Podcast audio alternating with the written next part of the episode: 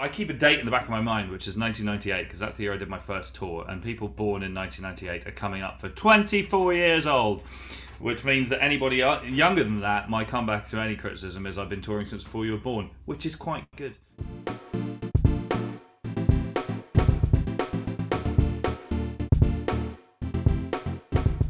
Hey guys, James Wilson Taylor here for Rock Sound. It's the latest of our video calls. Frank Turner's new album is just around the corner. I'm delighted to say that via Zoom we have Frank on the line right now. How are you, Frank? I'm very well, thank you. How are you? Not too bad, man, not too bad. I understand you're hard at work. This is signing day at the minute, right? This is signing, well, so yeah, everything, well, it's not the first signing day, but like, you know, we had a bit of a moment where we realised that I hadn't actually signed all the records that we've sold as signed records yet. So some lovely people from the label are here helping me out. I have about 5,000 records to get to before I'm allowed to stop today, but you know, it's all hard work to do with the record, and if I'm going to do a couple while we talk, if you don't mind, because that's otherwise absolutely fine. Yeah, I'm going to be here until 2 o'clock in the morning, so might as well crack on. Keep you off schedule. If you get any hand cramps, just let me know. It'll all be fine. We'll power on through. Yeah. Well, let's get into it though, because this is a very exciting time to talk to you. Like we say, this record you are currently signing is right around the corner now. Finally, yes. Right? It's called FTHC. Tell me just a little bit about when these songs started kind of coming together for you. I imagine, like everyone else over the lockdown period, probably had a lot more time to think about this sort of stuff, right? Yeah, I certainly did, after I'd finished Netflix and all the rest of it. But I mean, I'd started writing material before the pandemic was a gleam in anybody's eye. I had maybe 10 songs, and the plan was I was going to go to LA and record those songs in the summer of 2020, and I was thinking I'll write 5 more and then we'll put 12 on the record and 3 B-sides and standard issue, and as I've often done in recent years, sort of record made almost as a pit stop from tour. Do you know what I mean? And none of that happened, as you might imagine. And so in the event, I end up writing 28 songs for this record, which is quite a lot more than I usually do. And not only that, but reworking a lot of them, rewriting some of them. And you know, I also one of my lockdown projects was getting into music production myself, and that I'm producing for other people now, but you know, among other things, I mean, I was able to kind of demo in more detail and just to make use of these endless acres of time that we all had. So you know, essentially, even before the pandemic, I was thinking this was going to be a record that was a bit more kind of aggressive musically, dare I say it, punk, although I'm aware that by using that word I will cause myself more sadness than joy. But anyway, and also kind of a return to a more autobiographical kind of raw confessional style of writing, which I've done in the past, but it's been a few records. And so these ideas were in play already, but the lockdown intensified all this, and what would have been a couple of steps towards punk rock became a kind of howling yell and run down a hill. You know what I mean? So, and here we are. Yeah, which I imagine is why one of your kind of central collaborators on this record is Rich Costey, who, you know, if people aren't aware of Rich's work, go and look at pretty much every big rock album by any British artist from the past kind of decade, you know. But I imagine working with him must have helped bring that out, because like you say, you know, you're clearly gravitating towards more of a heavier sound, dare I say it, but certainly more of that kind of straightforward big rock sound. Yeah, definitely. Well, I made one record with Rich before. In 2012, we made Tape Deck Heart, and it's a funny thing, and I think I can say this in a way that he would agree with, but it was a reasonably bruising experience, that record, because he didn't really know who I was, even though it was my 5th record. He didn't really know who I was before we started, and I didn't know what it was like to get properly produced, right? And because I've made my records with my mates prior to that, and I came out of the experience feeling a little bit like I've been beaten up, But it went on to be my most successful record, and like in the interim, I've made records with other people because, you know, I like to switch it up anyway. But Rich and I have both sort of like, you know, stayed in contact, kept an eye on each other, and there was this moment where I was like, I think I've got unfinished business with Rich. I think he and I can make a better record, you know. No, I mean, Tape Deck Heart remains my biggest selling record, so hooray. But we're going to top that. You know, so and he was like, you know, I think he said to me, I feel like I understand you more as an artist now, and I'm ready to go down this road. So it was a really cool collaboration. The other thing with Rich, so I parted ways with my long-term drummer in 2020, which was a sadness, but these things happen. So for the and I now have a new drummer in my band, Callum, who's fantastic.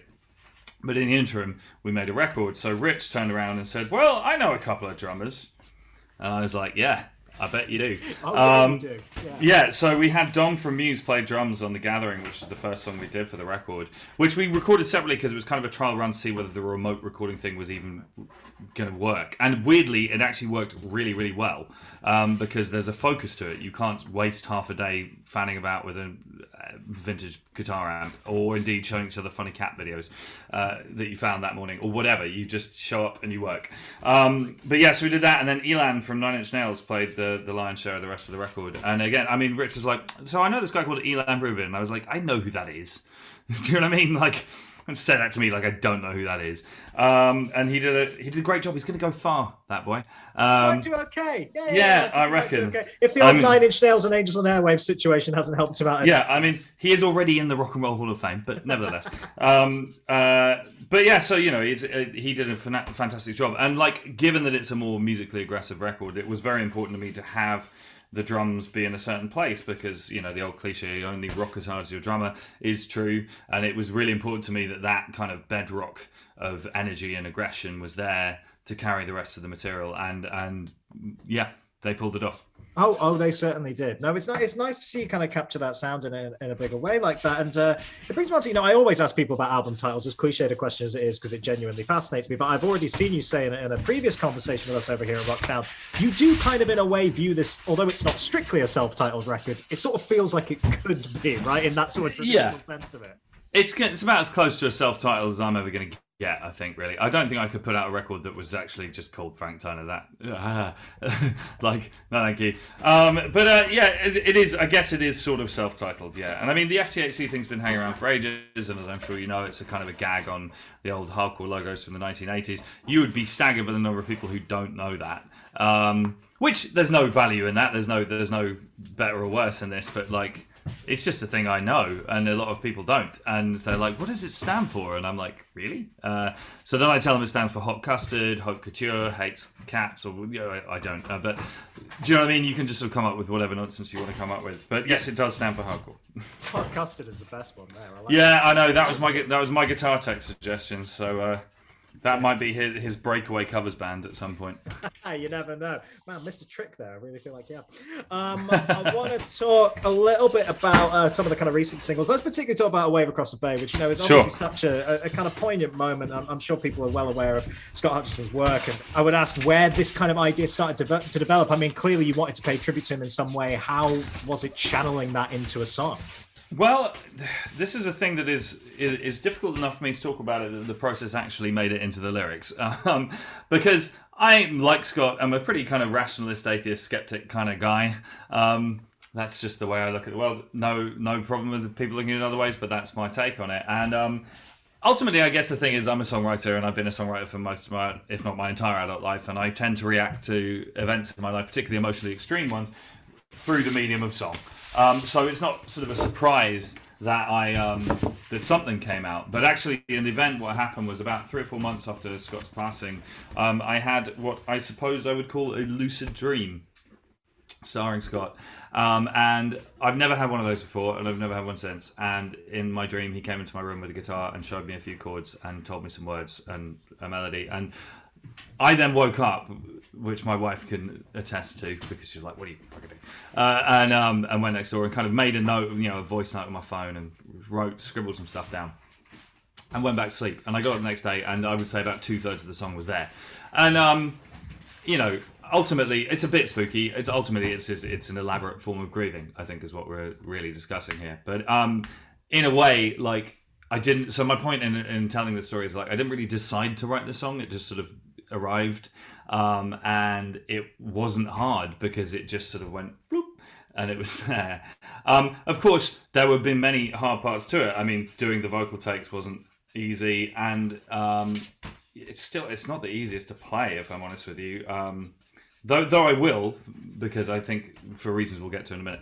But and then of course once I finished the song, I made a demo and I sent it to Grant Hutchison, the drummer from Frightened Rabbit, Scott's brother, because, as I think is immediately apparent, it's not a song I could release into the world without some sort of thumbs up from the family. You know, it's a visceral and pretty like intense lyric, you know. And to his, I mean, Grant, who I didn't know especially well, has been an absolute sweetheart. And he said, I think my brother would want you to put this out. I think that as a band, we dealt in emotionally intense music, and it would be hypocritical of me to try and censor this in any way. And indeed, we're doing it as a benefit for the Tiny Changes charity, which is the Hutchison family charity. And, you know, it's sort of, it's come together. But I mean, it's many things as a song. It's a lament, it's a song about suicide, but ultimately, and this is why I want to release it and why I want it to be a single and why I'm going to play it live, is because it's a celebration of my friend, you know, and there is a degree of acceptance going on. It breaks my heart that Scott made the choice that he made, but he made that choice, and I want to be able to just kind of go with that, and the belief that he found peace in that is important for me. Yeah, no, very, very well said, man. I think a feeling shared by a lot of Frightened Rabbit fans and also community musicians alike who've always been around to support that band. Amazing, amazing work there. I want to look back a little bit, because obviously one of the things before this record we saw you put out was that split album with NoFX. What was that experience like, I suppose, in a collaborative space? But also, I mean, yeah, it's got to almost be a bit of an ambition for you. You know, clearly a band that inspired you over the years to be able to do something like that's amazing, right? Yeah, it was sensational. I mean, I grew up listening to NoFX. They're one of my favorite bands. I made friends with Mike about 10, 15 years ago, and that's weird enough in itself. Do you know what I mean? It's like, I've got his phone number. You know, and it was like, as much as we try and sort of be equals when we hang out and when we talk as musicians, one of us had posters of the other one on their bedroom wall as a kid, and the other one didn't. Anyway, so, you know, it was amazing to be friends with him. But the thing is, two musicians hang out, you go, hey man, love your new record, or whatever. You just say that because it's just good manners or whatever. And, you know, Mike would say, oh, I like your songs, and I'm like, cool. Thinking to myself, he's being nice, we get along. And then he turned around and said, would you be interested in doing a cover split like we did with Rancid? And I was like, I know you did one with Rancid, I bought it on the day it came out. And if you had told me in 2002 that the next time NoFX did a split it would be with me, I think I would have burst into flame, probably. So it was an amazing experience. I mean, it was cool creatively. I adore their band. Hearing a band that I love play my songs is a very, very trippy experience, and a wonderful one. Having the opportunity to kind of really delve in and sort of reimagining some of my favorite songs was really cool as well. It was also really fun doing like country versions of NoFX songs, because there's a certain type of NoFX fan who is not open to that, and I enjoyed that quite a lot. But yeah, I mean, and I have to say it was pretty instrumental in some ways in this record, FTHC going the way it's gone, because in the process of making that record and then the kind of the reception of it and releasing on Fat Records and all this kind of thing, and I just sort of felt a little bit like I'd sort of returned home in terms of like presentation. And it's, you know, I think as an artist you have duties to go away from home quite a lot of the time, and I'm very proud of my electropop record and my history podcast record and every other thing that I've tried, but it particularly after two quite left field records in a row, it was just kind of like that experience. And also we did Punk Rock Holiday Festival in Slovenia. It was like Descendents and Pennywise and all this kind of thing, and I was just walking around thinking, yeah, this is home actually, and I haven't been home as a musician for a while, and maybe I'd like to try that.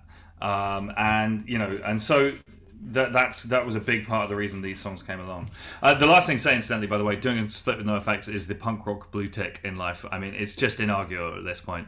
Absolutely. No, I don't think anyone would disagree with you on that one, for sure. And speaking of things from 15 years ago and all these experiences, I know you acknowledged it on social media recently, not to make you feel old, but that's 15 years since the debut, man. That's a while.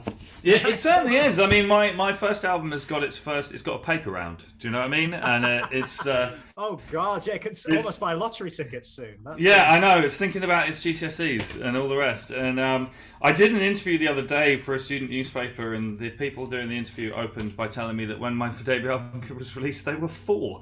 I was just like, why would you tell me? Why do you know who I am? Do you know what I mean? Like... but they were delightful. But yeah, I mean, it's a crazy thing. You know, there's something quite liberating about it in a funny way, because and indeed doing a 9th record and still standing. You know, like what precisely? I mean, essentially, no one has to like what I do. I'm not under the impression that anyone's ever going to like that everyone is ever going to like what I do. That's ridiculous, and I'm not even sure that's a valid thing to want as an artist anyway. But 9 records in and still operating at the level I operate at, it definitely can't be complete dross. Do you know what I mean? And like, you just win a certain argument by going for a long time. Do you know what I mean? And there's no cliches about your 9th record, and it's quite freeing in a way.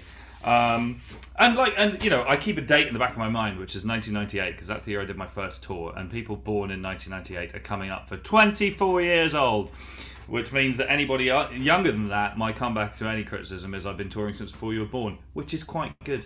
And like, I remember at the time thinking, this is quite good, but it could be better. And like, and that was a big thing about Love Iron Song, the next record, which I think was better, but like, coming back to, I have done a few. I did a playthrough of the record for the 10th anniversary, and when I was doing my live streaming last year, I played it in full. And with the distance, with that much distance, you can almost approach the idea of listening to it as a third party. Never exactly, but it was quite nice to go, there's some good songs on here, And like, even the ones that in my mind I'm like, it was like, actually no, I can see.